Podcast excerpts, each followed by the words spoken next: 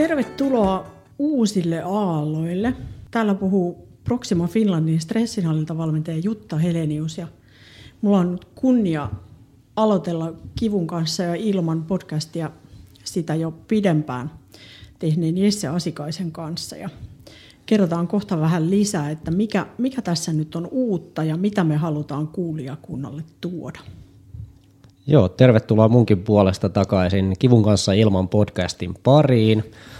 Ja niin kuin tuossa hetki sitten kuulitte, niin täälläkin on siirrytty vähän uuteen aikakauteen ja kahden terapeutin höpinöistä niin aloitettukin moniammatillista yhteistyötä Jutan kanssa. Ja osalle Jutta saattaakin ehkä äänestä tai nimeltä olla tuttu, että hän on meillä täällä ollut kertaalleen asiakasvieraana maallikon roolissa ja nyt sitten tästä eteenpäin asiantuntijana ja stressinhallintavalmentajana. Me halutaan käsitellä kipua hyvin monenlaisista näkökulmista ja laaja-alaisesti. Ja sen takia niin varmaan tässä meidän käsikirjoitukset elää matkan varrellakin, kun huomataan, että mitkä asiat on kiinnostavia. Ja kun siellä toivon mukaan väkeä linjoilla on, niin esitän tässä saman tien omastakin puolesta sen toiveen, että kommentoitte, lähetätte meille terveisiä, kysytte, tartutte sellaisiin asioihin, jotka on hirveän mielenkiintoisia tai jotka jää jotenkin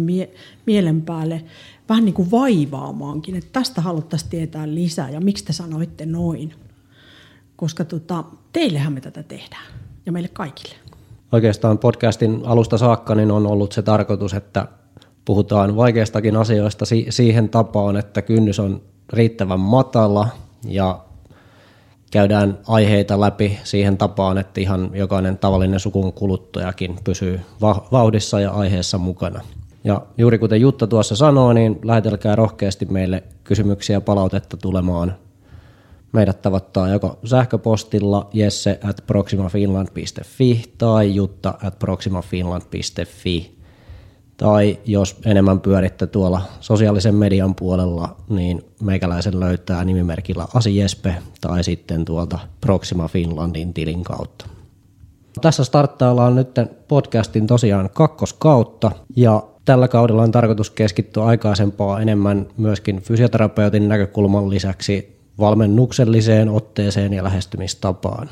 Tänään aiheena niinkin helppo kysymys kuin se, että mitä meistä jokaisen tulisi ymmärtää kivusta. Tervetuloa mukaan.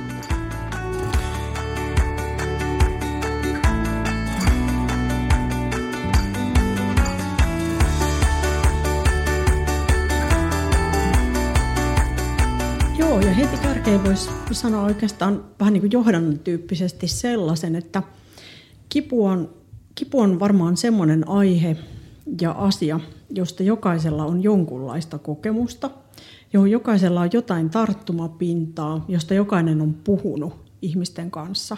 On ehkä joutunut käymään lääkärissäkin kivun kanssa ja sen selvittelemiseksi. Ja meillä on tässä nyt yhtenä tavoitteena se, että me tuodaan vähän lisävalaistusta siihen ja yritetään saada kuulijakuntaa pysähtymään sellaisen kysymyksen äärelle, että mitä se kipu itse asiassa on ja mikä kaikki siihen vaikuttaa ja miten sen kanssa voi elää, mitä olisi hyvä ottaa huomioon ja niin edelleen. Ja Jessehän on siihen nimenomaan oikea henkilö, koska hän on, niin kuin varmaan moni on Proximan sivuilta esimerkiksi nähnytkin, niin hän on kipufysioterapeutti ja tietää kivusta sen takia erittäin paljon.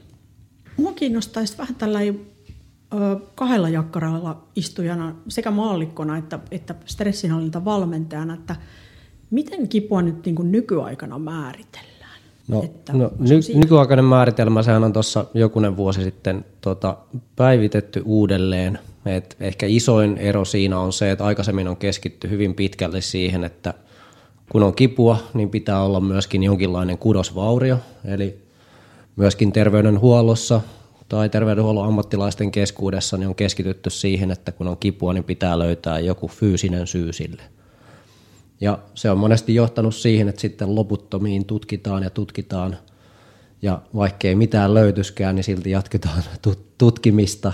Ja mihin ehkä nykyaikana niin enemmän käsitys ja ymmärrys ja tietämys on siirtynyt, niin myös siihen, että kipua voi olla ilman minkäänlaista fyysistä vammaa, vauriota, ja että siihen vaikuttaa oleellisesti ne kokemukset ja pelot, uskomukset, tunteet, mielialat. Et ymmärretäänkin myöskin se, että siinä on iso osuus sen fyysisen puolen lisäksi myös sillä henkisillä ominaisuuksilla. Kyllä, ja tässä saankin hyvän aasinsillan tuohon stressinhallintavalmennuksen puolelle. Eli joskus tämmöisen pitkittyneen stressin ja kuormituksen yksi oire on epämääräiset olotilat, epämääräiset vaivat, epämääräiset kivut. Ja mitä esimerkiksi omasta tuttavapiiristäni tiedän, niin aika usein niiden selvittelemiseksi moni suuntaa ensimmäiseksi lääkäriin. Ja siitä seuraa sitten monenlaisia asioita.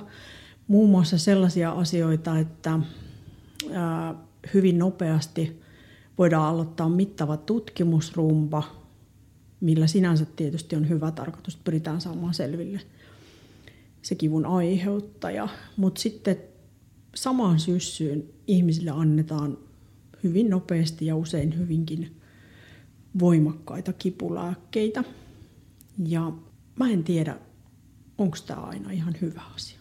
Tämä voisi olla oikeastaan vähän niin kuin mun kysymyskin.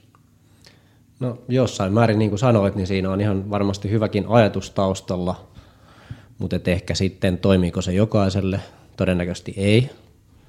Ja monet tavallaan semmoisistakin vaivoista, mitkä aletaan lääkitsemään niiden kipulääkkeiden, särkylääkkeiden avulla, niin sen ei pitäisi olla ainoa osuus. Et ennemminkin itse ajattelen silleen, että lääkkeitä otetaan sen takia, jotta pystytään tekemään myöskin jotain aktiivista ilman sitä kipua, tai ainakin silleen, että se kipu on huomattavasti vähäisempää eikä aiheuta vaikka ongelmia siinä liikkuessa, harjoitellessa, tai minimissään se, että kipu on sillä tasolla, että sä et koko ajan varo ylimääräistä, jännitä jo vähän etukäteen, että jos vaikka olkapää on kipeä ja käden nostaminen sattuu, niin myöskin se, että ennen kuin kättä nostat, niin sä et vedä syvää happea ja pidätä hengitystä ja sitten lähde nostaan, vaan myöskin se, että helpotetaan sitä olotilaa sen verran, että sä pystyt nostamaan sen käden luonnollisen rennosti ilman mitään ylimääräistä pakottamista. Että ei ole myöskään, pointtihan ei ole se, että painetaan väkisin kivun läpi vaikka mikä olisi, vaan että löydetään se semmoinen siedettävä, sopiva taso, missä pystytään toimimaan. Kipua saattaa tulla tehdessä, niin kuin myöskin tälleen niin kuin fysioterapeuttina, niin en tiedä, onko edes olemassa täysin kivutonta harjoittelua, mutta harjoittelun aikana sen kivun pitää olla siedettävällä tasolla. Ja monesti se haaste tulee siinä, että välttämättä kipua ei tunnu jotain tehdessä, jotain rasittaessa. On se sitten sitä kuntosaliharjoittelua, lenkkeilyä tai jotain hyötyliikuntaa, tälleen talven keskellä vaikka lumitöiden tekemistä. Mutta haaste tuleekin siinä, että se kipu tulee viivästyneesti, että siinä voi mennä 12, 36, 48 tuntiakin siihen, kun on rasitettu ennen kuin keho reagoi siihen. Ja siinä on monella se haaste, että ei ehkä ymmärretä sitä, että aina ei tarkoita se, että tehdessä kipua pitäisi vältellä, tai se, että jos tehdessä ei tunnu kipua, etteikö paikat voisivat tulla kipeiksi. Mä jatkasin tuosta ymmärtämisestä, kun taidettiin siinä mun vierailujaksossakin sivuta, kun mulla on ollut muutamia vuosia sitten semmoinen vaikea murtuma, joka on kuntoutettu täällä, ja nimenomaan Jesse sen kuntoutti, niin mulle jäi siitä hyvin voimakkaana oppimiskokemuksena mieleen se, että kävin tietysti itsekin röntgenit ja muut tutkimukset ja näin, kun se murtuma todettiin tai kun se tapahtui ja se sitten diagnosoitiin. Mutta mun kokemukseni oli juuri se, että mut lähetettiin sitten kotiin voimakkaiden kipulääkkeiden kanssa. Ja mun mielestä niin kun siihen lääketieteen ja kipulääkkeen väliin mahtuu aika paljon ja siihen tarvitaan aika paljon. Mun mielestä siihen tarvitaan nimenomaan fysioterapeuttia ja fysioterapiaa. Ja okei, murtumasta opin monenlaisia asioita, mutta yksi suurin oppimiskokemus oli se, että mitä mä opin kivusta, suhtautumisesta siihen ja fysioterapeutin roolista siinä kivun niin kuin jäsentämisessä ja sen kanssa elämisessä. Niin, kyllä. Ja tuossa se on oikeastaan se tärkein, mitä ammattilaisena voi antaa. Että ei se, että opetetaan kikkoja tai pyritään käsin parantamaan ja kokonaan poistamaan kipua, vaan myöskin ymmärtää se, että jokainen ihminen kokee elämänsä aikana kipua, toiset enemmän, toiset vähemmän. Ja myöskin nämä kokemukset kaikki vaikuttaa siihen tulevaan kipukokemukseen, siihen miten siihen suhtaudutaan, miten siihen reagoidaan. Ja nimenomaan, että sen sijaan, että vältellään kipua, pelätään kipua, niin tulisi oppia ymmärtämään sitä kipua, sen syitä, sitä mikä on siedettävää, mikä on sopivalla tasolla, koska mennään yli sen tason, milloin pitääkin sen sijaan, että rasitetaan lisää, niin pitäisikin hetki antaa keholle aikaa palautua, kivun rauhoittua. Ja myöskin sitten se, että annetaan ne ohjeet, millä nimenomaan asiakas ja yksilö itse pystyy kipuun vaikuttamaan. Ei vaan se, että ammattilainen kertoo sulle, että tee tämä ja tämä, niin sen jälkeen kipu on poissa. Ja hyvin monella asiakkaalla niin on se harhaluulo, kun tullaan. On se sitten aidon vamman leikkauksen jälkeen tai ihan vaan juurikin näiden sun mainitsemien mystisten kipujen vuoksi tänne, niin monella pääasiallinen tavoite on saada se kipu poistumaan kokonaan. Ja siinä sitten taas vähän terapeuttina punnitsee sitä, että onko se itse asiassa edes mahdollista poistaa kokonaan. Mutta niin kuin realistisesti siinä, että ei tarkoitus ei ole aina turruttaa kaikkea sitä kipua. Kipu on myös tekemiselle, rasittamiselle, liikkumiselle tai ihan yleiselle elämiselle, niin se toimii hyvin arvokkaana viestinä siitä, missä mennään. Koska voidaan lisätä vauhtia, koska pitää rauhoittua.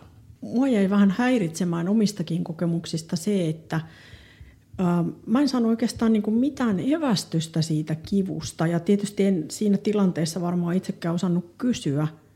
Että oikeastaan ainoa ratkaisu oli ne lääkkeet, joita mä en itse asiassa silloin tarvinnut. Murtumaan liittyvä kiputuntemus poistui saman tien, kun jalka oli kipsattu.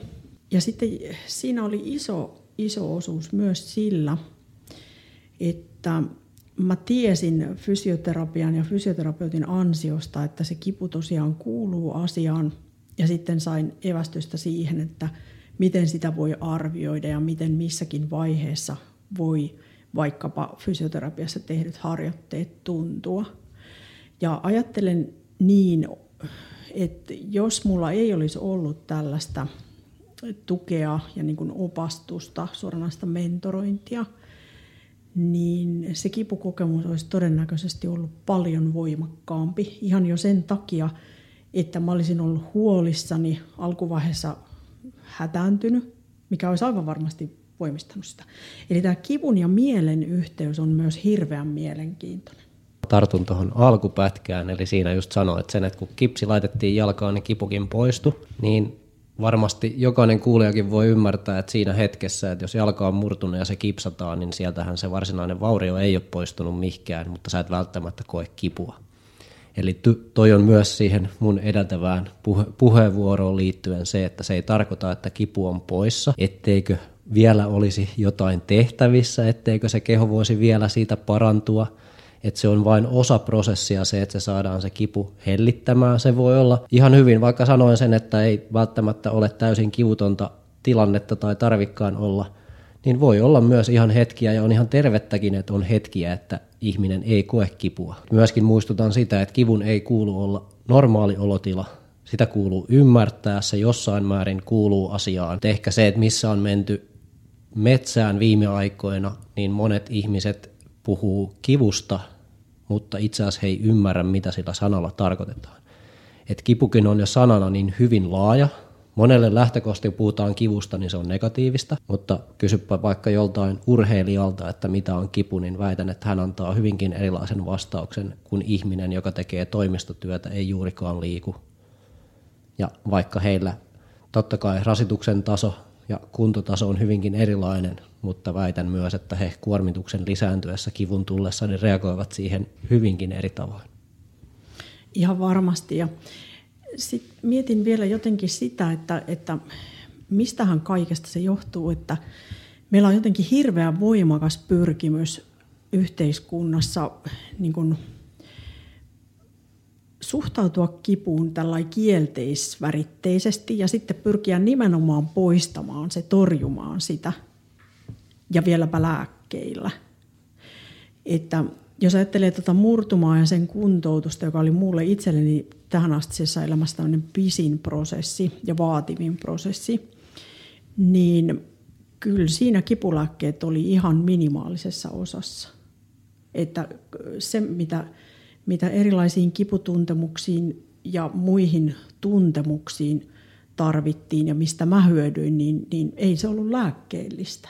Mutta tuommoisessa niin kuin murtuman tapauksessa, niin silloinhan just siinä akuutissa vaiheessa niin niillä kipulääkkeillä on äärimmäisen hyvä tarkoitus. Silloin ne ovat myös tarpeellisia, että akuutti kipu, niin se on myös tietyllä lailla meille elossa säilymisen ehto, koska se varoittaa siitä, että jos nytkin, että sulla olisi turrutettu kipu jo siihen hetkeen eikä paremmasta tietäisi, niin se voisi olla, että sä alkaisit murtuneella jalalla hyppimään yhdellä jalalla eteenpäin.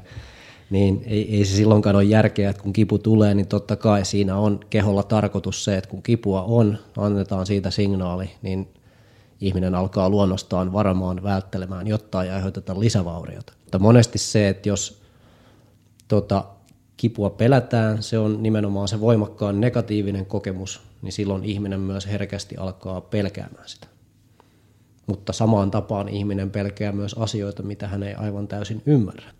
Niin ehkä siinäkin nimenomaan se, että mihin suuntaan kannattaisi terveydenhuollossa mennä tai milloin kannattaisi hakeutua ammattilaisen pakeille, niin on se, että jos ei itse ihan täysin ole perillä siitä, että mitä nyt kannattaa tehdä, on pelkoa, on epävarmuutta. Olet vaikka joutunut lopettamaan sen mukavan harrastuksen, mitä olet tähän asti tehnyt ja ajattelet, että no nyt tämä oli tässä, että polvi on kipeämpi kuin koskaan ja lääkäri sanoi, että siellä on nivelrikkoa eikä muuksi muutu, niin sen sijaan, että jäädään paikalleen makaamaan ja voivottelemaan, niin kannattaisi hakeutua ammattilaisen pakeille ja keskustella asiasta, koska aina on jotain, mitä voidaan tehdä. Näin just, ja sitten sehän on hirveän voimaannuttava kokemus, tai voi olla hirveän voimaannuttava kokemus, kun saa lisää tietoa, ymmärtää mistä kivussa ja sen kanssa elämisessä voi olla kysymys, saa lisää työkaluja. Et mä sen verran vielä jatkan tuosta murtumatarinasta, että niin kuin monella, niin murtumahan vaati tietysti sitten jonkin verran kuntoutusta. Ja ensimmäisen kerran täällä Proxima Finlandin fysioterapiassa mä kuulin ja ymmärsin, että ei ole olemassa kuntoutusta ilman kipua. Se oli yksi niistä hetkistä, että ahaa. Eli mä voin huoletta jatkaa nyt näitä harjoitteita, koska tämä kipu kuuluu asiaan. Kun mun luontainen reaktio oli se, että hetkinen, nyt tähän jalkaa sattuu, että nyt varmaan jotain on menossa uudestaan rikki, tai että nyt mä vaarannan tämän paranemisen, joka sillä kipsausjaksolla on saatu aikaan. Ja uskallan sanoa, että toi monella muullakin on se, että mihin se tavallaan pysähtyy ja missä hetkessä se tulee se pelko, että nyt ei auta jatkaa tästä eteenpäin tai pahnetaan jotain. Ja eikä se, joskus se saattaa olla ihan paikkansa pitäväkin asia, että totta kai, että jos olet juoksulenkillä ja jalkaan alkaa sattua, niin ei sitä välttämättä kannata juosten yrittää poistaakaan, vaan silloin rauhoittua ja kokeilla vähän, että saisiko sille itse siinä hetkessä jotain aikaiseksi. Tai jos se vaan jatkuu ja jatkuu, niin sitten melkein kannattaa jo kääntyä kotia kohti ja kokeilla seuraavana päivänä sitten uudestaan paremmalla onnella. Ja ymmärrän, että lääkäreilläkin on isoja haasteita, että jos on lyhyt aika ja pitäisi äkkiä keksiä jotain, niin ensimmäinen, mitä lääkäri tekee, on se, että lepoa ja tulehduskipulääkettä, koska kyllähän sillä saadaan se kipu pois, mutta sitten nimenomaan, jos kipu onkin johtunut siitä, että kuormitus on lisääntynyt yli sen, mitä kroppa kestää, niin saadaanko me levolla mitään hyötyä aikaiseksi? Lepäämällä todennäköisesti, kyllähän siinä kroppa toipuu, mutta me ei saada minkäänlaisia ominaisuuksia kehitettyä, esimerkiksi sitä voimaa, kuormituksen sietokykyä, mikä on nimenomaan fysioterapiassa ja kuntoutuksessa kaiken A ja O, on se nousujohteinen säännöllinen tekeminen. Niin ja sitten jotenkin, kun kipua tässä asiayhteydessä nyt ajattelee ja vähän niin kuin jalostaa näitä ajatuksia pidemmälle, niin ihmetyttää se, että se on niin jotenkin jyrkkää se suhtautuminen kipuun, että se on niin kuin joko tai. Sillä on fysiologisesti tehtävä, ja sitä on joskus hyvinkin tarkoituksenmukaista lääkitä ilman muuta, mutta voisiko sen kivun kanssa oppia myös ikään kuin keskustelemaan, koska on varmasti moniakin tiloja, ja sairauksia, joissa se kipu on läsnä. Että se ei ole niinku realistinen päämäärä, että siitä päästäisikään täysin eroon. Ja itse ajattelen niin, että jokainen lääkäri on sitten terveyskeskuksessa tai vaikka työterveydessä, niin samalla kun annetaan särkylääkkeitä, annetaan vaikka sairaslomaa, niin pitäisi kuulostella sitä, että voisiko tämä kyseinen ihminen hyötyä vaikka siitä, että hän kävisi vaikka sitten edes sen yhden kerran juttelemassa fysioterapeutille tai jollekin muulle ammattilaiselle. Ja nimenomaan, että hän oppisi ymmärtämään sitä, että miksi nyt on tultu tähän tilanteeseen, että on sitä kipua. Onko se oikeasti kyse siitä kuormituksesta, fyysisestä rasituksesta vai esimerkiksi siitä stressistä, väsymyksestä, huonosti nukutuista öistä, hirveästä kiireestä töissä. Et kun nimenomaan se, että ihmisen mielessä ehkä ajatellaan, että kipu on monimutkainen asia, mutta itse käyttäisin ennemmin sanaa monimuotoinen, koska se antaa paljon positiivisemman kajun sille kivulle ja korostaa nimenomaan sitä, että kivulle voi olla monia syitä, ei välttämättä yhtä konkreettista, ei välttämättä sitä niin sanottua vikaa, mitä etsitään. Et ihminen ei ole mikään kone, se ei ole semmoinen, kun auto viedään korjaukseen ja vaihdetaan uusosa tilalle, että kaikki toimii taas niin kuin ennen, vaan ihmiskehokin, niin se sopeutuu siihen, mihin sitä käytetään. Jos ihminen on paljon paikallaan, on 8 tuntia töissä istuen, toiset 6-8 kotona istuen ja sitten nukutaan se 6-8 tuntia vielä siihen, niin siinä on vuorokaudesta ja aika paljon paikallaan oloa. Ja todennäköisesti sitten ne yön aikana 20 senttiä satanut lumi ja lumityöt, niin riittää siihen, että varmasti on joku paikka seuraavana päivänä kipeä. Sitten taas, jos ihminen käyttää kehoa monipuolisesti, kuormittaa eri tavoin, käy lenkillä, työ on vähän fyysistä, kantelet, nostelet, oot lasten kanssa ulkona, liikut vaikka myös kävellen pyörällä työmatkat, etkä vaan siirry autolla paikasta toiseen, niin sellaiselle ihmiselle niin välttämättä samat lumityöt niin ei aiheuta minkäänlaisia ongelmia. Niin ja sitten tulee mieleen vielä sellainenkin, liittyy tähän kivun ja mielen yhteyteen, että tämä voisi olla oikeastaan vähän niin kuin kysymyskin, että osataanko me ihmiset aina tulkita kipua sillä tavalla oikein, että onko mahdollista, että me tulkitaan kivuksi sellaista, joka ei itse asiassa olisikaan kipua? Onhan se hyvinkin mahdollista. Ja siihen ehkä kohtaa asiakkaiden keskuudessa aika usein, ehkä omalla kohdallani näen sitä enemmän naisilla ja vanhemmilla, sanotaanko, että seniori-ikäisillä tai mitä vanhempiin ikäluokkiin, isompiin ikäluokkiin mennään, niin sitä yleisempää on se, että kipu on voimakkaan negatiivinen. Kivuksi tulkitaan myös esimerkiksi semmoiset tyypilliset tavanomaiset tuntemukset, että treenataan lihaksia, käydään kuntosalilla ja tehdäänkin raskaalla painolla sarjoja ja lihas jännittyy, paine lihaksessa kasvaa, niin joku liikkumaton, joka ei kauheasti siihen tottunut tai vaikka olisi tottunutkin saliharjoitteluun, mutta on aina harjoitellut kevyillä painoilla, niin hän mieltää sen lisääntyneen paineen tunteen kivuksi ja alkaa välttelemään, pelkäämään sitä. Niin, jos ajattelee tällaisia tilanteita, niin sillähän on ihan valtava merkitys parhaimmillaan, että siinä on joku, joka kertoo, mistä on kysymys ja ikään kuin opastaa lukemaan niitä kehon viestejä. Että vaikka paljon puhutaan siitä, ja se on niin kuin aika ymmärrettäväkin ajatuskulku, että ihminen kuuntelee kehoaan ja tulkitsee sen viestejä, niin niitä voi tulkita myös väärin. Tai se tulkinta voi olla hirveän yksipuolinen verrattuna siihen, että siinä on tällainen tuntemusten tulkki ja opas vierelle, joka kertoo, että miten asiat liittyy toisiinsa. Sitten mä mietin vielä sitä, että miten se nyt sitten meneekään ikään kuin se kipuaistimuksen synty. En tiedä, voiko edes puhua niin, että on tietty syntymekanismi. Että mitä siinä tapahtuu? Varmaan jokainen on kuullut sanottavan, että kipu voi olla myös korvien välissä. Se ei tarkoita sitä, että se on vain korvien välissä, vaan kehoja.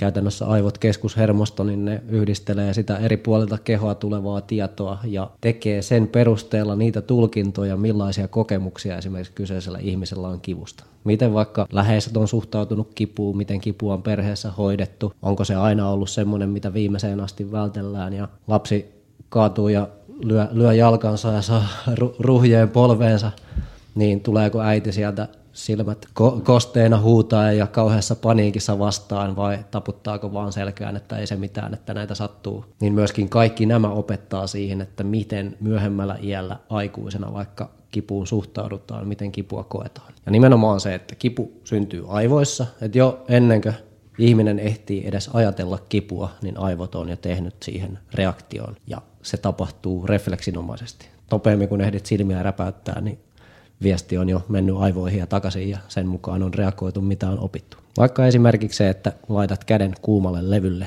niin ennen kuin ehdit ajatella, että ai polttaa, sattuu, otanpa käden tästä levyltä pois, niin käsi on lähtenyt siitä jo pois, koska aivot ovat sen ja tulkinneet, että tämä on nyt paha juttu, että nyt ei kannata pitää pidempään. Ja tällaisissa tilanteissa kivulla on tietysti tällainen ikään kuin elämää suojeleva vaikutus, hengissä selviytymisen kannalta oleellinen merkitys. Toi on myös yksi puoli, mitä ei hirveästi tule esille, eikä näin maallikkona tule ajatelleeksi, että mikä osuus ympäristöllä on siihen, että mikä mielletään kivuksi ja ennen kaikkea, että miten siihen suhtaudutaan, miten se latautuu. Ne, joilla on tuntumaa lasten ja vaikka nuorten kanssa työskentelyyn, etenkin lapset ja tietysti ihminen ylipäätään, kun se on laumaeläin, sosiaalinen otus, niin ihminenhän peilaa toisten ihmisten reaktioista sitä, että miten paha tämä tilanne nyt on. Kuuluuko tässä mennä paniikkiin ja lähteä huutain ja huitoin hakemaan jotain isompaa apua vai mitä pitäisi tehdä? Niin, kyllä. Ja tuommoisissa tapauksissa on sitten nimenomaan ne muiden ympärillä olevien reaktiot voivat joko helpottaa kipua tai voimistaa kipua sen mukaan, miten ihminen tulkitsee. Että aina tietyllä lailla mitä pelottavampi tilanne, mitä pelottavammaksi vaikka se kipu koetaan, sitä voimakkaampi on se reaktio siihen. Tai jos vaikka, että semmoiselle, joka on tottunut liikkumaan, tottunut urheilemaan, niin hän lyö vaikka polvensa jossain ja se on vaan toteaa, että no ei ollut paha. Travistellaan pois ja jatketaan hommaa, niin myöskin se, että silloin hän on oppinut se, että nyt ei olla vielä pahassa tilanteessa, että ei ole mitään hätää, tämä on ihan normaalia, se on ohimenevää, että nyt kun tästä vaan jatkan tekemistä, niin ei tarvitse hetken päästä mitään edes miettiä. Kaikki perustuu siihen tuntemukseen, siihen ajatukseen, miten sä suhtaudut kipuun, miten sä koet sen kivun. Keho on täynnä tavallaan hermopäätteitä ja kipua viestivissä niin puhutaan nosiseptoreista, mitkä käytännössä aktivoituu ärsykkeistä. Ärsykkeitä voi olla vaikka joku mekaaninen kuormitus tai vaikka paineen tunne, vetävä voima tai ihan vaikka yhtä lailla joku lämmön tunne, niin kuin tuossa käsilevyllä esimerkiksi. Mites sitten sellainen, kun monesti kuulee puhuttavan kipukynnyksestä ja vaikka sellaisia luennehdintoja kuulee, että sulla taitaa olla aika korkea kipukynnys tai että mun kipukynnys on matala. Onko tällaista kipukynnystä? Mistä siinä on kysymys? No, siinäkin on ehkä kysymys siitä, että miten siihen kipuun suhtaudutaan. Osaatko sä tavallaan vaimentaa myös sen pelottavankin tilanteen silleen, että sä ajattelet sen niin sanotusti järjellä, et reagoi tunteella. Esimerkiksi kyllähän tavallaan synnytyksetkin niin koetaan hyvin erilaisena. Jotkut on opetellut keinoja siihen tavallaan kivun hallintaan, siihen, että blokataankin se kipu vaikka keskittymällä hengitykseen tai yritetään sen sijasta, että jännityttäisiin lisää, niin yritetäänkin rentouttaa, jolloin se saattaa helpottaa sitä olotilaa. Et sanoisin, että siinä kaikki on myöskin kiinni siitä oppimisesta, miten sä pystyt tietyllä lailla mielen vahvuudesta ehkä ennemmin kuin kipukynnyksestä. Et kyllä jokainen ihminen kokee sitä kipua, mutta ne kaikki kokemukset, aikaisemmat vammat, sairaudet, mahdollisesti lääkitykset, se mielentila, kuinka vireänä olet, ootko nukkunut hyvin vai ootko nukkunut 2 tuntia viime yönä, niin se vaikuttaa hyvinkin oleellisesti siihen, että miten seuraavana päivänä vaikka ne kiputuntemukset koetaan. Tai vaikka se, että on kesä ja aurinko paistaa ja kävelet tuolla sortsit jalassa ja oot kesälomalla ja ei huolen häivää. Ja siinä kaadut ja kompastut, niin todennäköisesti pyyhit vaan pölyt housuista ja jatkat matkaasi. Mutta jos sama tapahtuu silloin, kun on ihan hirveä kiire töissä, kauhea stressi ja taas pitäisi olla menossa jo johonkin, mistä ollaan myöhässä ja ulkona on pimeä ja sataa räntää ja tapahtuukin se, että heität siinä lipat, niin todennäköisesti jälkimmäisessä esimerkissä niin kivun kokemus on huomattavasti voimakkaampi ja varmasti negatiivisempi. Sitten sellainen, kun itsellä on kokemusta jonkinlaisista kolhuista tuolla esimerkiksi salibändikentällä, niin voiko olla jotain kemiaa, joka vaikuttaa siihen kiputuntemukseen? Joskus nimittäin pelin tiimellyksessä on tullut joku kolhu ja siihen ei olisi sitten kiinnittänyt sen enempää huomiota.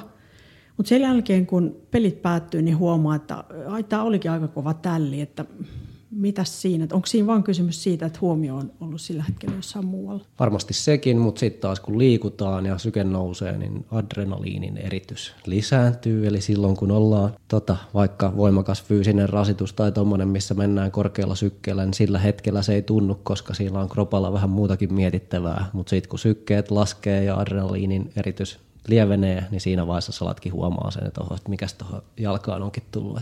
Onpas melkoinen mustelma. Ja se nimenomaan selittää myös sitä, että yhtä lailla, mihin perustuu vaikka liikunnan kipua lievittävä vaikutus, niin on se, että erilaiset hyvän olon hormonit, niiden eritys lisääntyy ja niillä on silloin se kipua lievittävä niin sanottu analgeettinen vaikutus. Joo, ja sitten tulee mieleen tällaiset tietynlaiset, en tiedä voiko sanoa ketjureaktiot. Sitten jos ajattelee vaikka tällaista kuntoutusta, johon liittyy aina tietty määrä kipua, mutta jota on siis mahdollista oppia ikään kuin lukemaan, jolloin sen asema ei pääse muodostumaan hallitsevaksi, että se kipu suhteutuu monenlaisiin muihin seikkoihin, niin tulee mieleen sellainen kehityskulku, että ei varmaan kannattaisi lopettaa liikettä ihan jo sen takia, että sieltä saa sellaisen hyvän olon hormonien koktailin, joka vaikuttaa kipuaistimuksiin, ja tietysti liikunta on todistetusti monella tavalla meille ihmisille hyväksi. Mutta mitä siinä sitten voi tehdä, että jos vastaanotolle tai kun varmaan tulee ihmisiä, joilla on kipua ja jotka on jo sen takia jotenkin rajanneet tai lopettaneet liikkumista, niin mitä siinä sitten kannattaisi tehdä tai mitä siinä tehdään? No, lähtökohta on tietysti se, että keskustellaan siitä tilanteesta ja vähän kysellään, että no, miksi koet näin tai miksi olet lopettanut, onko joku ohjeistanut häntä siihen, että nyt ei kannata liikkua, kun on kipua, vai onko hän itse vain päättänyt ja todennut sen aikaisemman tiedon ja kokemuksen perusteella, että kun kipua on, niin silloin pitää levätä ja odottaa, että kipu menee ohi. Ja ehkä se, että mistä itse monesti lähden, niin ensin puheella tavallaan rohkaistaan ja ollaan se, että ei tässä ole mitään hätää, että tilanne on itse asiassa aika hyvä, että tämä on todennäköisesti vaikka semmoinen vaiva, että mikä menee myöskin ajan myötä ohitse. Joskus niin huvittavalta kuin se kuulostaakin, niin joskus fysioterapeutin tärkein tehtävä on kuluttaa aikaa sillä välin, kun keho hoitaa oman hommansa ja parantaa sitä vauriota ja helpottaa sitä kipua. Aina myöskin, että kun kipua on, niin sanon monesti, että nyt ollaan tässä tilanteessa, että mitä sanot, jos lähdettäisiin kokeileenkin sitä, ei nyt välttämättä ensimmäisenä sitä kaikista pelottavinta liikettä, mutta tekemään ainakin jotain, millä ammattilaisena tiedän, millä saattaisi olla todella suurikin vaikutus siihen, vaikkei saataisiin kipua heti helpottumaan tai edes juurikaan vaikutusta siihen, niin jo se, että me saadaan se mieli rauhoittumaan ja se ihminen vaikka rohkaistumaan siihen, että hän uskaltaakin lähteä kävelylle, niin väitän, että ollaan jo ainakin oikeassa suunnassa jo ja pikkasen enemmän plussan puolella kuin negatiivisella. Joo, ja sitten toi tommonen rohkeus toimia, liikkua, tehdä asioita, niin se on todella tärkeä juttu jo omien kokemustenkin perusteella esimerkiksi kuntoutuksessa, että ne oli merkittäviä hetkiä, kun huomasi, että mitä kaikkea voi tehdä siitä huolimatta, että jalka on kipsissä. Ja se oli myös sitten niin kuin järjen avulla helppo ymmärtää, kun Jesse mun tapauksessani kertoi, että mitä hyötyä siitä on, että mä poljen kuntopyörää kipsijalassa.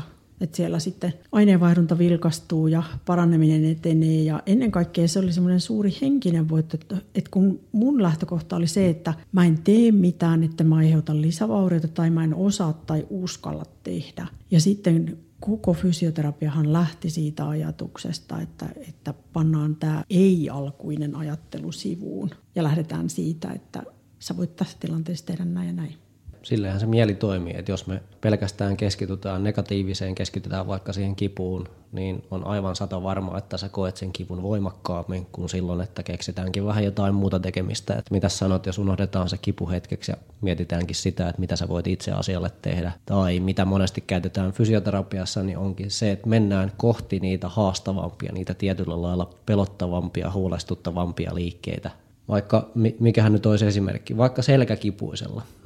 Monilla on se uskomus selkäkivusta, että silloin nimenomaan niin ei saa tehdä mitään raskasta, ei voimaharjoittelua, ei mitään. Ja jos selkä on kipeä, niin varsinkin joku kamala maastaveto, niin on pahinta, mitä voit itselläsi siinä tilanteessa tehdä, koska eihän se nyt selkä kestä sellaista. Ja jotenkin, että ihmisillä on se käsitys, että selkä olisi tosi helposti katkeava, heiveröinen rakenne, vaikka se on oikeasti äärimmäisen vahva. Esimerkiksi sitä ei kukaan käsivoimin pysty katkaisemaan, vaan se vaatii monta sataa kiloa voimaa, välillä jopa tuhansia kiloja. Silloinkin ennen sitä, kun selkäranka vaurioituu, niin kaikki muut kudokset ympärillä ottaa sen osuman itseensä. Jos selkä on kipeytynyt siitä, että lihakset ovat väsyneet, sitä on kuormitettu liikaa, niin joo, totta kai alkuvaiheessa niin pieni lepo ja vaikka lihaskireyden helpottaminen auttaa tilanteeseen, jotta selkäkipu saadaan hallintaan, jotta siitä päästään pitkällä aikavälillä eroon, niin selkää tulisi vahvistaa. Tämä on monelle alaselkäkivusta kärsivälle sanonut, että parasta mitä voit selällesi tehdä, on tehdä maastavetoa tavalla tai toisella. Siihenkin löytyy taas kymmeniä variaatioita, millä se voidaan tehdä. Toi on myös hirveän mielenkiintoinen näkökulma, toi kivun ja harjoittelun ja kivun ja voiman lisääntymisen yhteys. Munkin työnkuva on sellainen, että mä teen jonkun verran tietysti niin sanottuja kirjoituspöytähommia ja olen koneella ja mulla oli aikaisempina vuosina ongelmia niska-hartiaseudussa. Melkein voisi sanoa, että kelläpä niitä nyt ei olisi, ellei ole fysioterapeutin ohjauksessa tai valmennuksessa. Mä nimittäin sain sellaisen kullanarvoisen neuvon, että tuonne niska-hartiaseutuun kannattaisi lisätä voimaa. Ja sen myötä niin mulla ei ole niska-hartiaseudussa minkäänlaisia kiputiloja. Et se oli ihan käänteentekevää. Ja harmitti vaan, että en ollut itse ymmärtänyt tulla aikaisemmin fysioterapeutin pakeille, enkä tajunnut sitä yhteyttä niin kuin voiman lisäyksen ja kiputuntemusten välillä. Niin, tuossa on ehkä hyvä pointti se, että monesti se, että kun kipua tulee, niin ihminen mieltää, että nyt on tehty jotain liikaa. Osataan ehkä arvioida se, että mitä on fyysistä rasitusta tehty, mitä on liikuttu, miten on treenattu, kuinka paljon, mutta samaan aikaan ei mielletä sitä, että paikallaan olokin on keholle rasitus. Jos olet paljon paikallaan, etätyö on lisääntynyt, ollaankin kotona, siitä jää hyötyliikuntakin pois, ettei edes siirrytä sinne työpaikalle, vaan jatketaan siinä, että jos työ- ja vapaa-ajan välinen ero on siinä, että onko läppäri edessä vai pöydällä, niin siinä ei hirveästi asennossa tapahdu muutoksia. Ja sitten myös, että jos kipua tulee siitä, että ollaan liikaa paikallaan, parasta mitä voit tehdä on lisätä liikettä, tauottaa. Toisaalta se, että jos poissuljetaan semmoiset nimenomaan akuutit vammat, mitkä tulee jonkun äkillisen muutoksen, liukastumisen, vedon myötä, niin iso osa kivuista tulee siitä, että kuormituksessa on tapahtunut suuntaan tai toiseen joku selkeä muutos, joko sitten lyhyellä aikavälillä tai pitkällä aikavälillä pikkuhiljaa. Et välttämättä myöskään, että jos tänään alkaa illasta kipu, niin se ei tarkoita, että olisit silloin illalla tehnyt jotain pahaa, vaan se on voinutkin olla, että mitä olet aikaisempina päivinä arkena tehnyt, niin nyt se on vasta, ollaan siinä tilanteessa, että nyt keho ilmoittaa siitä, että nyt on niin kuin kuormituskyky ja kynnys saavutettu. Mitäs hei, mä tartun tuohon niin kuin kivun ja ajan väliseen yhteyteen, niin mitäs sellaisia tavallaan niin kuin maamerkkejä olisi, että minkälaista aikajanaa nyt kannattaisi pitää silmällä, jos on vaikka tänä iltana jotain kiputuntemuksia, että perataanko siinä nyt sitten niin kuin viimeisimmän 4 päivän ajalta, että mitä tuli tehtyä? No, joskus sekin voi auttaa. Taas vastaan sen monia ärsyttävän fysioterapeutin vastauksen, että riippuu yksilöstä ja tilanteesta. Et ehkä jos jotain semmoista perussääntöä etsii, niin periaatteessa mitä tahansa kun on tehty, niin se ei välttämättä kipuetu sillä hetkellä ja siinä tehdessä, vaan se tulee pienellä viiveellä. Siinä voi mennä 12, 36 tuntia tai 48 tuntia, mutta sanotaanko, että semmoinen vuorokausi 1,5–2 vuorokautta, niin sinä aikana niin on todennäköistä, että jos joku paikka tulee kipeäksi, niin sinä aikana sen huomaa. Toisaalta myöskin, että jos siinä semmoisen vajaan 2 vuorokauden aikana kipu alkaa edes vähän helpottaa, niin voidaan vielä puhua semmoisesta normaalista palautumisesta. Vaikka se kipu jatkuisikin sitä pidempään, niin ei tarkoita, että nyt ollaan siellä vaurion puolella, vaan sitten se tarkoittaa sitä, että okei, että nyt on tehty vaikka jotain selvästi normaalista poikkeavaa, jotain semmoista, mihin se kroppa on jo tottunut, aloitettu vaikka uusi harrastus tai mitä heitin niistä lumitöistä. Sitten sen sijaan, että vältellään kipua tai oltaisiin paikallaan, niin kannattaa tehdä jotain ihan muuta, jotain selvästi kevyempää, jotain semmoista, mikä ei varsinaisesti rasita. Tai kiireisenä, stressaantuneena ihmisenä, niin ehkä siihen hetkeen niin kannattaa ottaa vähän kierroksia pois ja sen sijaan, että lähdet juoksulenkille vetämään 150 keskisykkeellä, niin lähdetkin vaikka vaan ulkoilemaan ja hetkeksi metsään ihmettelemään maailmanmenoa. Joo, toi kivun ja kuormituksen välinen yhteys on myös hirveän mielenkiintoinen ja yksi selkeä kohta, jossa esimerkiksi itsellä on ollut opinpaikkoja ja jossa myös olen kokenut hyötyneeni siitä, että on fysioterapeutin huomassa, niin on myöskin tämä, että milloin pitää höllätä. Taisin siinä vierailujaksollakin podcastissa puhua siitä, että Mä oon esimerkiksi itse todella kovapäinen ihminen. Opin helpoiten kantapään kautta kaaliin menetelmällä. Mä tarvin auktoriteetin siihen, kumma kyllä, tai ainakin aikaisemmin on monessa kohtaa tarvinnut auktoriteetin siihen, että nyt pitää hyllätä. Ja mulle fysioterapeutti on ollut se auktoriteetti, että vaikka suurimmassa osassa keskustelut suurimmaksi osassa on käyty niin siitä näkökulmasta, että mitä voi tehdä, että ei ole tällaisia niin ei-alkuisia tai nyt täytyy-alkuisia keskusteluja käyty, niin tuossa kuormituksen kanssa on itse kokenut todella hyödylliseksi sen, että on tullut se perusteltu neuvo, että minkä takia ei kannata nyt lähteä rivakalle juoksulenkille, vaan metsään. Ja nimenomaan sellaisella otteella, että nyt ei pyritä hyötymään eikä olemaan tehokkaita. Niin tai ehkä tuossa se, että sen siinä, että puututtaisiin välttämättä johonkin liikuntakertojen määrään viikossa, niin tärkeämpää on tarkastella sitä tasoa, sitä intensiteettiä.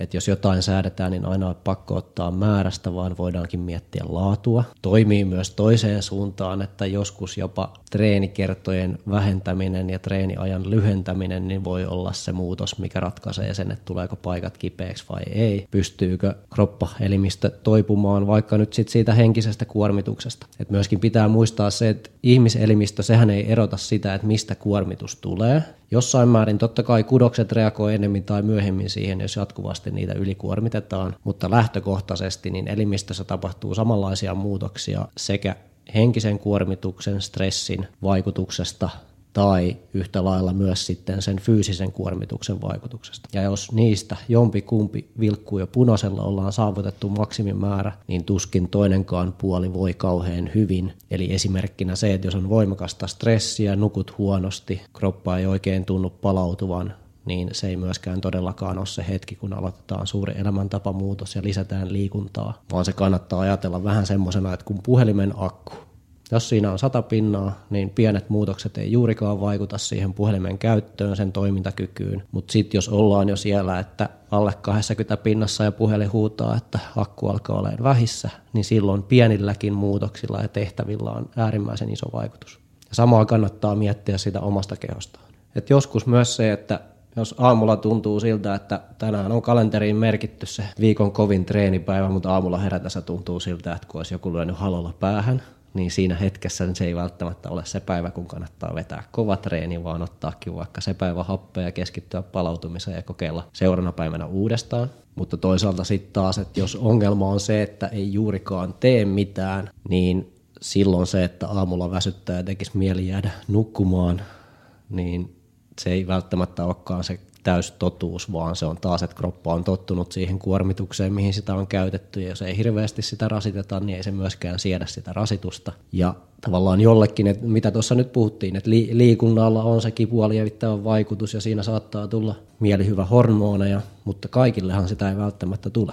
Että joillekin, jolla liikunta on vastenmielistä, siitä ei ole koskaan oikein nautittu, niin hehän eivät myöskään saa siitä samanlaista mielihyvää kuin joku, joka on päässyt siihen pisteeseen.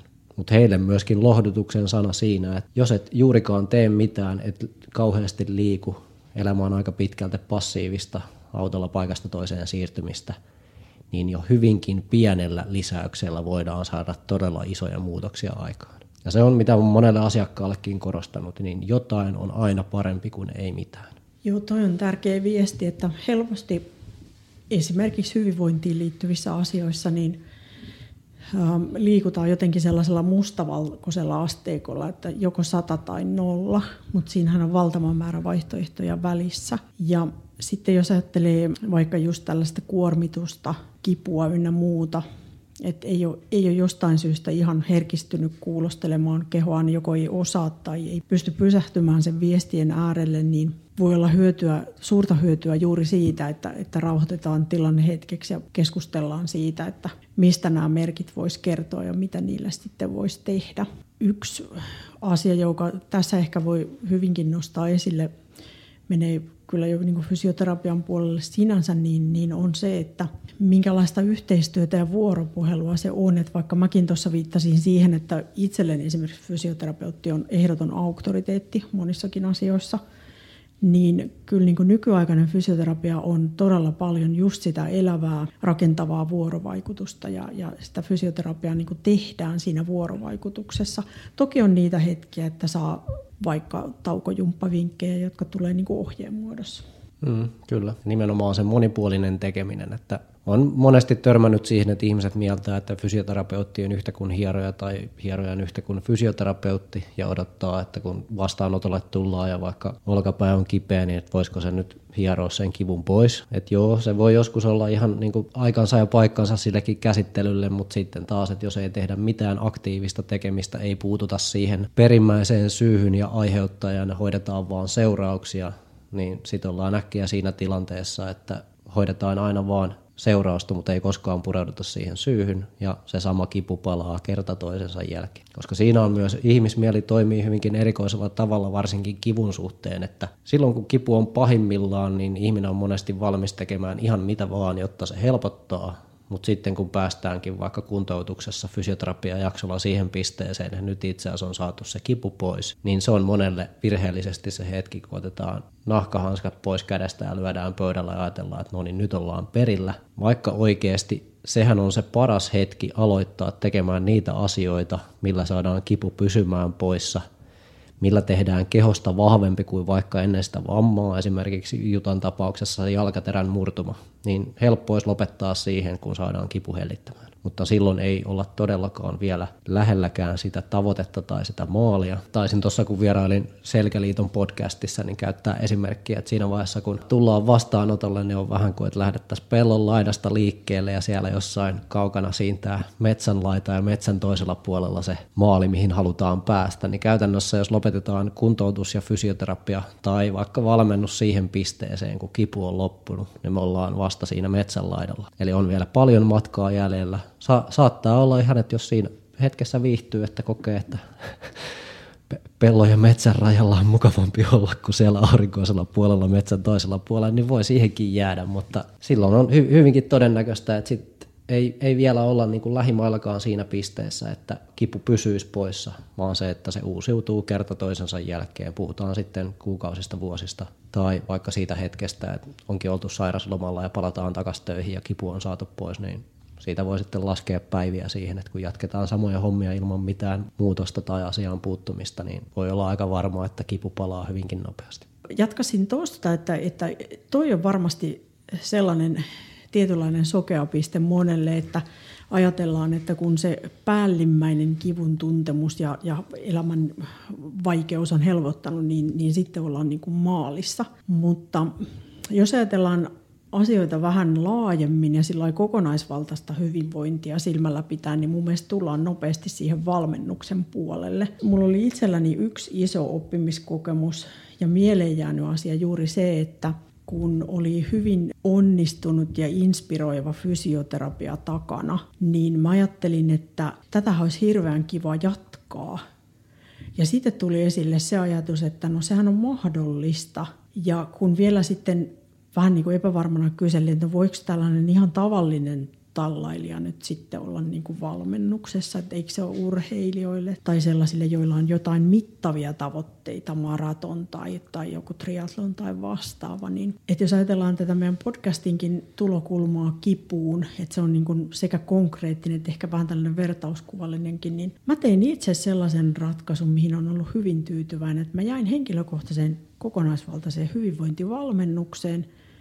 Ja okei, se on niin kuin yksi tae sille, että kipu ei ole palannut, mutta se on tullut sitten mukanaan paljon muutakin hyvää. Niin, kyllä. Enkä tiedä, että voiko ihminen sanoa missään edes työssään tai missä tahansa tilanteessa olevansa, että nyt ollaan niin kuin päästy maaliin ja ollaan valmiita. Vaan että aina on kuitenkin jotain, mitä voidaan tehdä, missä voidaan kehittyä. Totta kai silloin, kun vaikka ton tyyppinen vamma, murtuma tai joku muu leikkaus tulee vastaan, niin on sen selväkin, että ensisijaisesti se vetää vähän mielen matalaksi. Sen sijaan, että jäätäisiin siihen makaamaan ja murehtimaan, niin ehkä vammat ja loukkaantumisetkin, niin ne kannattaa ottaa semmoisella ajatuksella, että okei, nyt ei välttämättä, että jos jalka on paketissa, niin välttämättä sille jalalle ei nyt pystytä ihan siinä hetkessä tekemään mitään, mikä kehittää, mutta jos ajatellaan, että miten sullakin oli, että kipsi oli säären puoliväliin, niin siinä on vielä polvesta kaikki ylöspäin ja muu keho aikaa treenata ja toisaalta harjoittaa ehkä sitten muuta, mikä on saattanutkin jäädä aikaisemmin taka-alalle ja ottaakin se vamma ja se kuntoutus niin mahdollisuutena kehittyä paremmaksi kuin ennen sitä vammaa. Jolloin varsinkin taas se, että jos se vamma on tullut sen myötä, että on tullut pitkään ylikuormitusta, toistuvaa kuormitusta, niin silloinhan tärkein on vahvistaa se keho ja kudokset vahvemmaksi kuin ennen sitä vammaa, eikä sille samalle tasolle. Joo, tästä oli hyvin varhaisessa vaiheessa puhetta ja tämä oli mun mielestä hirveän mielenkiintoinen ajatus, koska maallikkona ajatteli murtumaa, että se on niin kuin kohta, joka täytyy korjata ja että se on korjattu, kun palataan siihen, että se kipsi poistuu ja jalka on niin kuin näennäisesti ennallaan, mutta eihän se sitten ihan niin mennytkään. Me ehkä jos tuosta ajatuksesta palataan siihen, että mihin tässäkin jaksossa tai mistä lähdettiin liikkeelle, niin myöskin se, että toi on taas yksi kokemus, mikä vaikuttaa siihen, miten kipuun jatkossa suhtaudutaan. Ei tarvitse ajatella, että nyt toivottavasti tulee uusi murtuma, niin sitten osaan paremmin siihen suhtautua, mutta varmasti, että jos vahinko kävisi, niin sulla olisi heti jo paljon enemmän keinoja, työkaluja siihen hoitamiseen, kuntouttamiseen ja välttämättä sä et pitäisi sitä niin voimakkaana negatiivisena tuntemuksena ja todennäköisesti tietäisit jo, että mihin kannattaa ehkä hakeutua tai mistä hakea apua, jos tuntuu, että itsellä ei keinot riitä. Joo, mä oon aikaisemminkin eri yhteyksissä puhunut siihen, että mua ei harmita mikään muu omalla taipaleella kuin se, että mä en ole jotenkin ymmärtänyt sitä, että keille kaikille fysioterapia ja valmennus on ja että mitä sille voidaan tehdä vaikkapa nyt esimerkiksi tätä kipua ja sen kanssa elämistä ja toimimista ajatellen. Sitten olisi vielä sellainen mielenkiintoinen osa-alue, kun tuossa aikaisemmin itsekin viittasin tähän kivun lääkkeelliseen hoitoon ja siihen, että se on niinku semmoinen keino, mihin turvaudutaan hyvin nopeasti, että mitä erilaisia lääkkeettömiä kivun hoitomuotoja on olemassa, mutta voi olla, että se on jo sitten seuraavan jakson aihepiiriä vai mitä sanoo? No, sitähän tietyllä lailla tuossa pikkasen sivuttiin, että yksi parhaimmista lääkkeettömistä kivunhoitokeinoista on liikunta. Tai vaikka jo sitten, että jos se on sieltä henkiseltä puolelta, niin sen stressin laskeminen, palautumiseen, keskittyminen. Sä varmaan muistat paremmin kyseisen unitutkijan nimen, vai mikähän oli titteli, joka sanoi, että paras laillinen dopingi on uni. Henri Tuomilehto, terveisiä vaan, jos ikinä kuuntelet.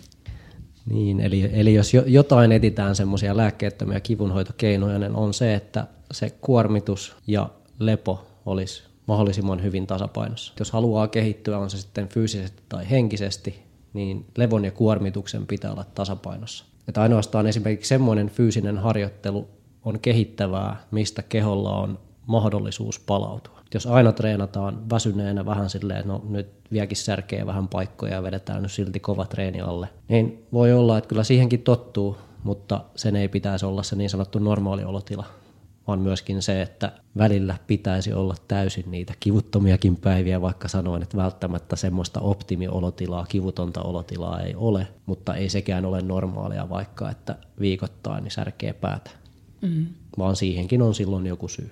Kyllä. Ja siitä tullaan taas siihen, että kaikki se, mitä maallikkona ajattelee kivuksi, niin ei välttämättä sitten olekaan sitä kipua. Vaikka aivot onkin niin tehokas ja hermosto onkin niin tehokas, vähän kuin supertietokone, niin senkin resurssit on rajalliset. Uusi tunne tai voimakkaampi tunne niin nousee esiin sen lievemmän alta. Eli me voidaan vähän niin kuin huijata aivoja.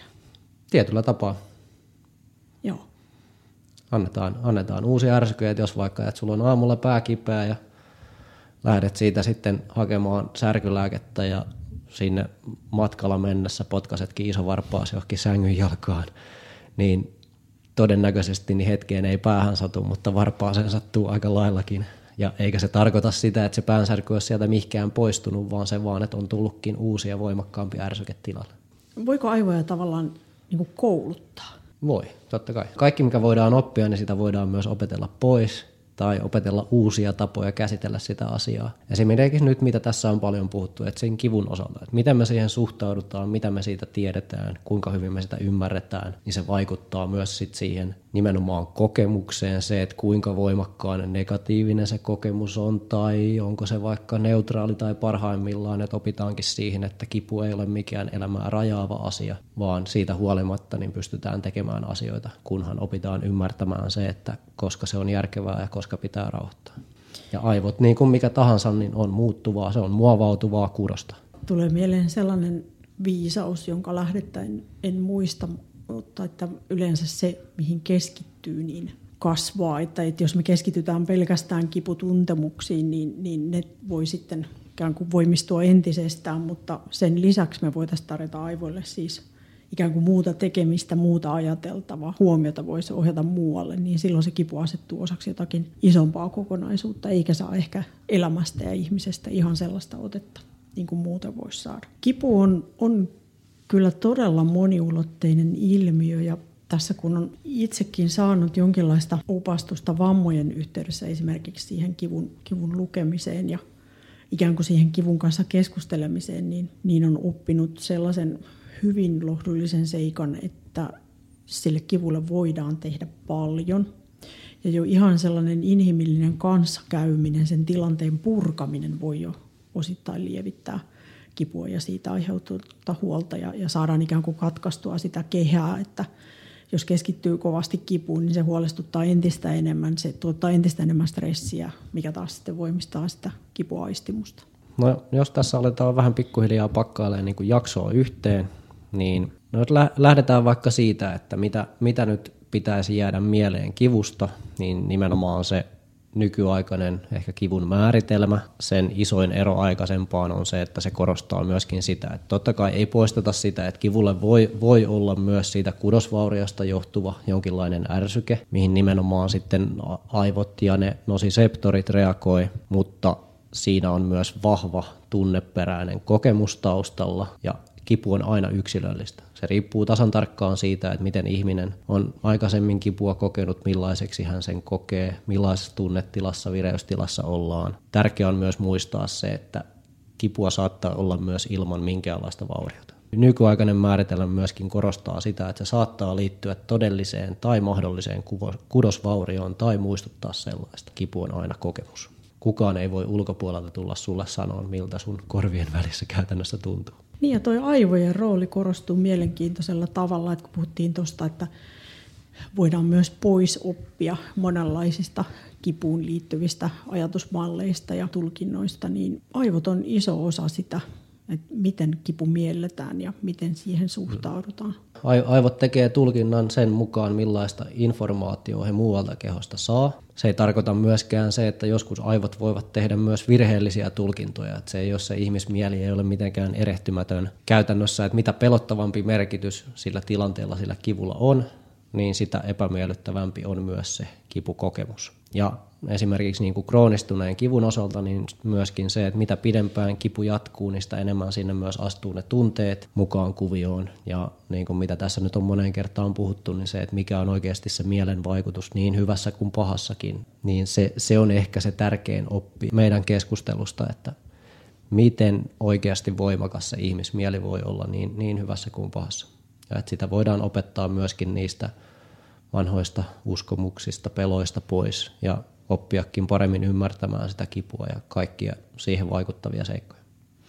Kyllä, ja sitten tuossa myöhemmissä podcastin jaksoissa ja muussa Proxima Finlandin tuotannossa, jos sitä näin voi sanoa, niin tulee esille eri näkökulmista myös nämä mielen voimavarat. Mitä kaikkea niillä voidaan saada aikaan ja millä tavalla ne voi sitten rikastuttaa elämää ja kokemusmaailmaa muissakin osa-alueissa kuin pelkästään kivun kanssa elämisessä.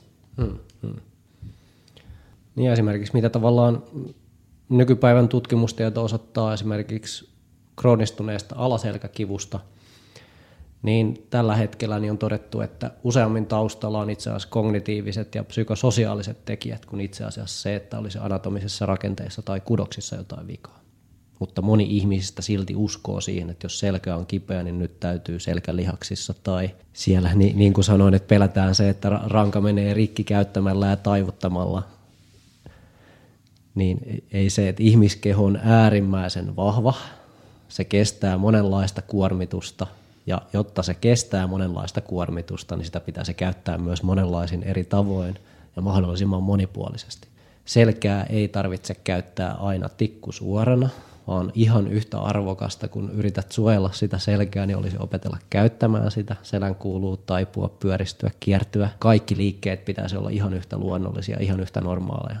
Et sen sijaan, että aletaan kivun pelossa, liikkumisen pelossa välttelemään jotain, niin pitäisikin opetella käyttämään kehoa monipuolisesti ja siinä mielessä taas myös ymmärtämään niitä kaikkia tekijöitä, mitkä siihen voi vaikuttaa. Mä huomaan ajattelevani toistuvasti tässä podcastingin aikana sitä, että meillä on itse asiassa hirveä määrä erilaisia niin kuin rajoittuneita tai jotenkin lukkiutuneita ajatusmalleja. Ihan jo alkaen vaikka tosta, että kipua on pitkään opetettu lukemaan niin, että se on aina merkki vauriosta. Mm. Ja ikään kuin lähdetty siitä ajatuksesta, että se minkä ihminen tulkitsee kivuksi, niin on nimenomaan kipua. Voi olla. Mutta se voi olla myös paljon muuta, niin kuin tänään on tässä tullut esille. Että se voi olla paineen tunnetta tai ylipäätään sellaista tunnetta, että keho on tehnyt jotakin, mihin se ei ole hetkeen tottunut tai joka on sille ylipäätään uutta. Mutta siinä on myös se haaste, että jos sulla on vuosikausia toitetettu, että asia on näin, piste, niin siitä vaatii melkoista mielenlujuutta todeta, että ei tämä nyt taida näinkään olla. Tai se, että sun pitää kuitenkin ensin tunnustaa olevasi itse väärässä ennen kuin sitä voidaan lähteä ajatusta muuttamaan ja siinä ehkä vähän onkin se, että valitettavasti niin usein niin ihmisellä on hyvin mustavalkoiset ajattelutavat. Että on kaksi ääripäätä eikä mitään niiden välimaastossa, vaikka oikeastaan voi sanoa, että lähestulkoon joka asiassa niin se paras tie löytyy niiden kahden ääripään jostain välimaastosta. Ei välttämättä suoraan siitä keskilinjalta, mutta jostain niiden kahden väliltä. Ja mikään asia ei oikeasti, ei se kipukaan, niin se ei ole niin mustavalkoinen kuin mitä herkästi ajatellaan tai mitä pelätään. Näin on, ja jos lähtee sellaisesta kunnianhimoisesta ajatuksesta, että jos me onnistutaan tämän podcastimme kanssa, niin ehkä tässäkin tulee esille sellaisia näkökulmia, niin kuin semmoista ikään kuin ajatusten ruokaa, joka voi auttaa haastamaan niitä omia, ehkä joskus hyvinkin perinteisiä ajatuskulkuja tai niitä toimintamalleja, joihin on tottunut, joihin on ehkä kasvanut. Kyllä, kyllä. Että parhaimmillaan pystytään vähän niin kuin pölisyttelemään niitä ajatuksia ja rakenteita vähän uuteen asentoon. Hyvä. No veikkaan, meillä alkaa tässä nauhaa olemaan sen verran, että sanoisin, että se riittää tältä erää ja palataan sitten seuraavan aiheen puitteissa. En muista, oliko meillä jo selvillä aihe, mutta ainakin yksi, mitä tuossa käytiin läpi, niin oli esimerkiksi kivun ja stressin yhdistelmä ja niiden vaikutus toisiinsa. Katsellaan taas vähän ajan kuluttua, että eiköhän me siitä aiheesta saada myöskin jonkin verran puhetta aikaiseksi. Ja pyritään ainakin vähintään niin tästä jatkamaan vuotta eteenpäin silleen, että saataisiin tasasta tahtia, jaksoja tulee pihalle ja keskustelua aikaiseksi. Juuri näin, ja vielä huikkaan siitä, mistä jo alussa oli puhetta, että kommentoikaa rohkeasti, lähettäkää kysymyksiä, meitä saa haastaa. Myös meidän ajatuskulkuja saa pöllytellä. Kyllä, ja jos tiedätte jonkun huikean asiantuntijan aiheesta kiputaan sen ympärillä, niin saa myös ilmi antaa ja esittää toivomuksia, että kuka tänne kannattaisi ottaa meille asiantuntijavieraaksi. Että siinä on myös yksi semmoinen muutos, mitä on tarkoitus tehdä, että myöskin asiantuntijavieraita tulisi säännöllisemmin välein tänne meidän kanssa keskustelemaan. Kiitoksia Jutta. Kiitos. Onneksi olkoon onnistuneesta jaksosta. Katsotaan, mitä taikoja tuossa editoidessa saa tehtyä, mutta veikkaan, että tässä semmoinen noin tunnin verran ainakin löytyy materiaalia hyvinkin. Kiitoksia myös kuulijoille. Meidät tosiaan tavoittaa joko sähköpostilla jesse@proximafinland.fi tai jutta@proximafinland.fi. Ja tosiaan Proximan some löytyy Instagramista Proxima Finland -nimellä tai meikäläisen löytää Asiespe nimimerkin takaa. Ja jos satut poikkeamaan Tampereella, niin meidät löytää täältä Tampelan Esplanadilta tai sitten Hämeenkyrön päästä, niin Next Level kuntosalin vierestä. Kiitoksia tältä erää ja tervetuloa taas uudestaan mukaan. Moi moi! Kiitos, moi moi!